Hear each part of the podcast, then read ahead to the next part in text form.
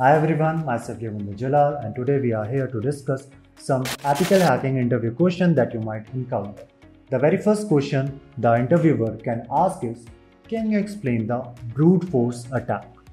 The brute force attack is a method used by the attackers to gain unauthorized access to the systems, network or user accounts by systematically trying all the possible combination of usernames and the password until the correct one is found.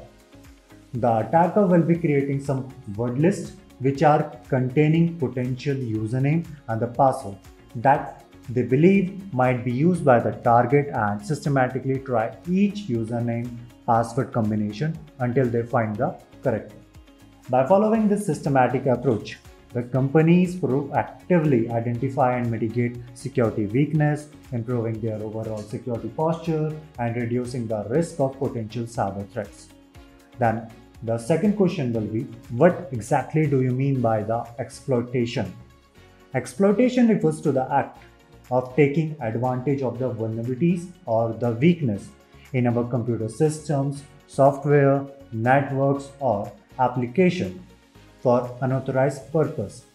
When a hacker exploits a vulnerability, he or they are leveraging it to gain unauthorized access, extract information, disrupt services, or perform other malicious activities. Like if a software application has a security flaw that allows an attacker to execute arbitrary code on the system. The attacker can exploit this vulnerability by injecting some malicious code and taking control of the application and potentially compromising the entire system. Then the third question can be what is a man in the middle attack? Can it be prevented? So a man in the middle attack is a type of cyber attack where an attacker intercepts and relays communication between two parties who they believe are directly communicating with each other in a man in the middle attack, the attacker secretly inserts himself between the communication path, allowing him to eavesdrop on the data being exchanged or even alter the message in transit.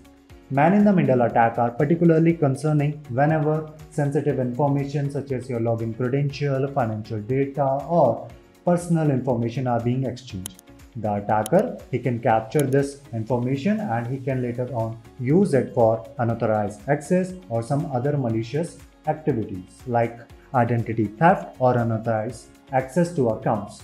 Preventing a man in the middle attack can be challenging but there are some several measures that can significantly reduce the risk like using end-to-end encryption such as HTTPS for web communication or encrypted messaging apps to ensure the data is encrypted throughout the transmission and will be making it difficult for attackers to decipher the intercepted information and ensuring that the network connection are secure, especially in public Wi-Fi or your untrusted networks. So we can also use your multi-factor authentication for sensitive accounts to add an extra layer of security which will be making it very very harder for the attackers to gain unauthorized access.